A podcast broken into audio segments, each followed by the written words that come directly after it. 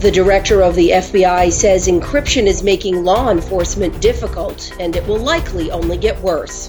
The former CISO for the state of Michigan runs through his prediction highlights for 2018 and newly discovered malware affecting more than 200 Indian banking apps. Those stories in today's ISMG Security Report. Hello, I'm Joan Goodchild.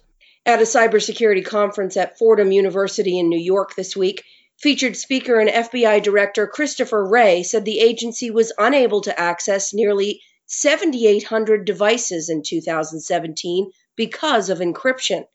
He says the complications around encryption in law enforcement will likely only get worse. Jeremy Kirk, managing editor of Security and Technology for ISMG, has more. The FBI is calling on the technology industry once again to come up with a way for law enforcement to access encrypted data.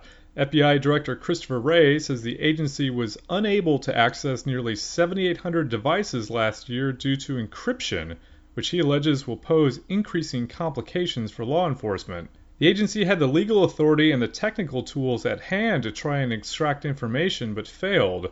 But while he says the FBI supports strong encryption, he maintained it shouldn't undermine lawful access. He alleges encryption is causing an urgent public safety issue. Wray said each of the devices was tied to a specific defendant, victim, and threat. He spoke Monday at the International Conference on Cybersecurity at Fordham University in New York. Wray's position is in line with his predecessor, former Director James Comey. During Wray's confirmation hearing last July, he told the Senate Judiciary Committee that encryption was one of the most difficult issues facing the U.S. There's a balance, obviously, that has to be struck between uh, the importance of encryption, which I think we can all respect when there's so many threats to our systems, and the importance of giving law enforcement the tools that they lawfully need to keep us all safe. And so I don't know, sitting here today as an outsider and a nominee before this committee, what the solution is, but I do know that we have to find a solution. What the FBI would like is a way for either technology companies or third parties to be able to decrypt information but it's a concept that's anathema to cybersecurity professionals who contend it would create new hacking windows for cybercriminals and nation states. Wray maintained that an innovative solution could be developed and denied that the government is seeking a backdoor, which is the term for a technological method to access data. Without a backdoor, law enforcement must either guess passwords, obtain those passwords from a suspect, or as a last resort, use methods such as software exploits to gain access. But Wray cited an interesting example of how private companies have dealt with one encrypted chat application called Symphony due to regulatory concerns. New York's Department of Financial Services reached an agreement with four banks to log chats and communications of employees for seven years. The banks also stored copies of decryption keys with an independent custodian to ensure access by regulators.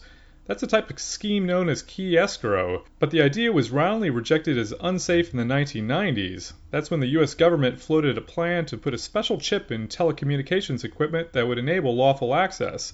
The same opposition remains, which begs the question whether the US Congress will try to propose legislation to work around encryption. For Information Security Media Group, I'm Jeremy Kirk. When we return, hundreds of hundreds of predictions every year. A security veteran gives us his highlights from 2018's vendor predictions. You're listening to the ISMG Security Report on ISMG Radio. ISMG, your number one source for information security news. ISMG's 2018 global events will take place in over 100 cities across four continents.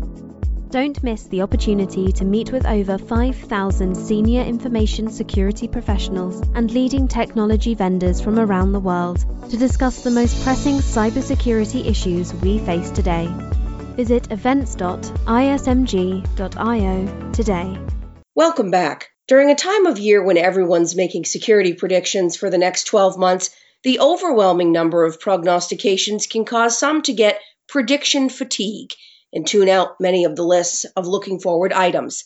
But Dan Lohrmann, an industry veteran who served as CISO for the state of Michigan for more than a decade, thinks predictions are worth the time and intellectual investment. Ignoring them, he says, is a mistake. I really view it as something that professionals need to really widen their perspectives, know what your competitors are saying, know what other different uh, cyber companies are, are, are saying. And because Lohrmann thinks predictions are so crucial for security professionals, He puts together a roundup of each vendor's list each year with his thoughts and reflections on their predictions.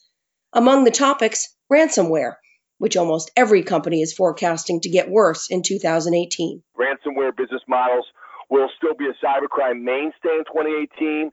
Other forms of digital extortion will also gain ground, and cyber criminals will explore new ways to abuse IoT devices and do ransomware around IoT. You can read Lohrmann's full prediction interview on our ISMG sites. Recently discovered malware in India is said to affect more than 200 banking and cryptocurrency apps, including those offered by the Indian banks.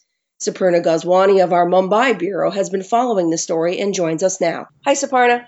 Hi, Joan let's start with how this malware works. Can you give us a little overview of that? So, researchers at QuickHeal, which is an antivirus firm here in India, they said that the malware has targeted 232 apps. If any of one of the targeted apps was found on a device infected with the malware, the malware shows a fake notification asking them to click on a link on behalf of the targeted banking app. And if the user clicks on the notification, they are shown a fake login screen to steal users' confidential information such as banking, login ID, passwords, etc. A few customers, as a result of which, gave away their credentials, but nothing has been reported so far as far as uh, money being stolen is concerned. You said this is raising some questions around multi factor authentication.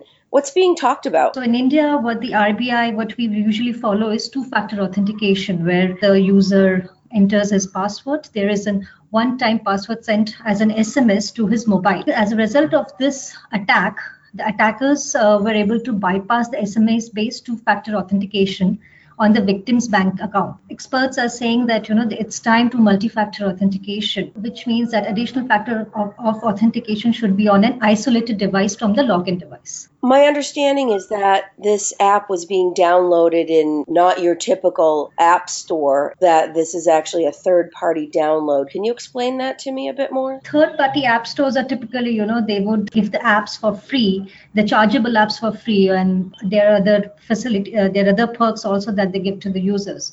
So users usually get lured by that. So banks are uh, generating this awareness among users. So they are saying that you know always keep unknown sources disabled. Enabling this option allows installation of apps from unknown sources. And they say that verify app permission before installing any app, even from official stores such as Google Play. Thanks for joining us today. Thanks, Joan. That's the ISMG Security Report.